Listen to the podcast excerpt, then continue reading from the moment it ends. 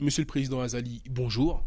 Bonjour. Vous venez de passer le flambeau de la présidence tournante de l'Union africaine.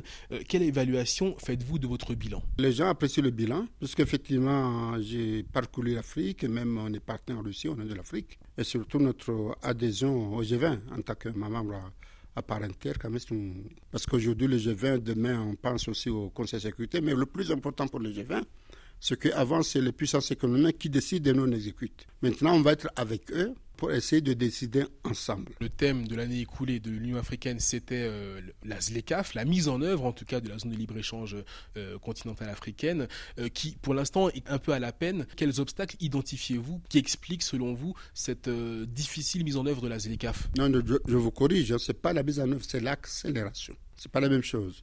Et là, j'ai constaté quand même il y a un esprit pragmatique qui est important. C'est-à-dire c'est un bel outil, la ZLECAF. Je le dis, que si on a, raté l'unité politique, on ne doit pas rater l'unité économique et sociale de l'Afrique. Et ça, c'est une obligation.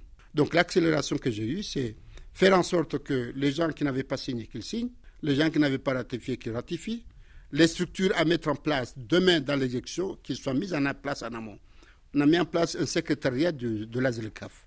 Ce secrétariat, il visite tous les pays et toutes les régions pour faire le lobbying de l'intérêt de la CECAF et convaincre les pays pour adhérer. Par exemple, au Comores, j'ai mis en place un secrétariat de la CECAF. Donc ce secrétariat a commencé à travailler et ça donne de bons résultats parce qu'avec le secrétaire général, on a, ils ont pu plaider un peu en avant par rapport à African Bank pour nous donner de l'argent dans, dans, dans, dans, de nos plans en Moroni, alors que la ZECAF n'est pas encore en œuvre. Donc dans l'accélération, c'est convaincre les Africains de l'intérêt et la mise en œuvre viendra. Donc j'espère que d'ici l'année prochaine, la mise en œuvre, ça peut être soit continentale ou c'est par les, les comités économiques régionaux. On peut commencer par là pour voir qu'on peut aller jusqu'à à la fin.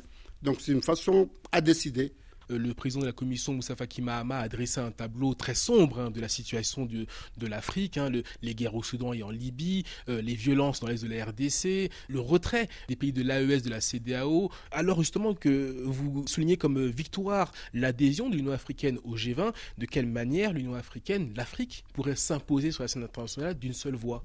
Vous avez raison de la question. Ce qu'on peut constater, c'est que malgré ce problème, que le G20, enfin, ils nous ont fait comprendre que ces problèmes-là, c'est des problèmes africains. C'est à vous de trouver les solutions. Mais nous, on peut coopérer avec l'Afrique. Mais le tableau que Moussa Faki a fait, moi, je le partage parfaitement avec lui. Parce qu'on aurait pu croire qu'au début des indépendances, il y avait des conflits intra-États ou inter-États. Donc ça peut se comprendre, mais ce n'est pas justifié. Parce qu'on vient d'avoir l'indépendance, peut-être qu'on n'est pas encore amuri pour gérer nos pays. Mais comment on peut expliquer qu'on a évolué jusqu'à maintenant 60 ans et c'est maintenant qu'on fait la chute libre? Ça, c'est une question à nous poser. Et vous, comment vous l'expliquez-vous, Monsieur le Président? Ben, j'explique, j'assume, c'est notre faute. Hein, c'est notre faute. Donc on a peut-être tellement regardé à l'extérieur, n'a pas regardé devant soi. Le fait que nous, on avait tendance à coopérer avec les partenaires étrangers. On a oublié les voisins qui étaient là. Effectivement, c'est maintenant qu'on se rend compte que la coopération avec nous, ça va être très important pour convaincre. Bon, maintenant, ce qui est paradoxal, c'est qu'on aurait pu penser que pendant qu'on évolue, l'Afrique allait se débarrasser de ces fléaux d'insécurité. Mais malheureusement, ça s'invite. Quand vous parlez de terrorisme, ben, le terrorisme était par ailleurs.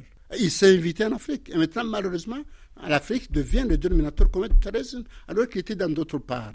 Donc maintenant, c'est à nous de prospecter d'une façon approfondie les raisons de l'insécurité, les guerres entre États et États, les raisons de guerres intra-États, par exemple au Soudan, ou bien les raisons effectivement de ce changement la France annonce vouloir mettre fin à la droit du sol à Mayotte, une île dont l'Union des Comores revendique la souveraineté. Votre réaction à cette annonce? Je n'annonce mais j'ai peur de vous le dire parce que les gens vont le mal interpréter. Parce que je pourrais dire que ça m'avait plaisir qu'aujourd'hui la France, qui a des départements en France, des départements dans tout le monde, a décidé que c'est seul à Mayotte qu'il va interdire le droit de sol. Mais ça veut dire qu'à Mayotte, on ne appartient pas d'une façon subconsciente, c'est comme ils acceptaient que Macro Mayotte ne fait pas partie de la France. Pourquoi on peut prendre une mesure constitutionnelle hein, Parce qu'il veut que ça soit intégré à la Constitution? Comment on peut prendre une mesure constitutionnelle par rapport à un seul département? Non, quand même, ce n'est pas la France. Ce n'est pas les pays qu'on connaît. Les pays qu'on connaît, c'est d'abord avoir un pays souverain où le droit s'applique à tout le monde, où le devoir s'applique à tout le monde. Ce qu'on lui a répondu, ce que vous avez dit, ça ne concerne pas les Comoriens. Parce que les Comoriens qui sont à Mayotte, nés à Mayotte, même qui sont partis à Mayotte, ils sont chez eux, que vous les vouliez ou pas. Le droit international leur donne le droit d'être à Mayotte. Très sincèrement, cette mesure qui n'honore pas la France, et nous, ça ne nous concerne pas parce que nous, on est Comoriens. C'est peut-être d'autres Africains ou d'autres gens du monde qui viennent à Mayotte pour chercher la nationalité française là-bas. Bon, mais pas nous. Hein, S'ils ne nous donnent pas ou pas, mais à Mayotte, on est chez nous. Vous venez d'être réélu à la tête de l'Union des Comores, des résultats contestés par l'opposition qui a saisi la Cour africaine des droits de l'homme et des peuples. Le journal Le Monde s'appuie sur des documents et des témoignages qui indiqueraient une fraude électorale. Monsieur le Président, ne craignez-vous pas de souffrir d'un manque de légitimité? Un journal comme Le Monde, comme RFI, il devait venir participer aux élections et voir ce qui s'est passé le monde n'a pas été amorodi pour investiguer. Le journaliste du Monde et celui d'RFI, tous les deux étaient sur place lors de l'élection, Monsieur le Président. Ben, le constat qu'il a fait, c'est un constat qui a été dit par les opposants. Mais il devait porter plainte par rapport aux instances nationales. Ce qui a été fait à la Cour suprême. Et la Cour suprême a décidé. En 2005, nous avons des élections législatives. Pourquoi ne pas venir discuter pour essayer de me dire, attention Azali, il y a eu des erreurs, il y a eu des bêtises. Il faut corriger pour que ces bêtises-là ne reviennent pas. Donc la solution est comorienne. Ils peuvent aller n'importe où qu'ils vont. Les, médias, le monde, vous-même, vous avez dit oui, oui, de Bourget, ben, tout ça, ça ne donne pas de résultats. Les résultats, c'est s'asseoir comorien face à face, les yeux dans les yeux et se dire la vérité.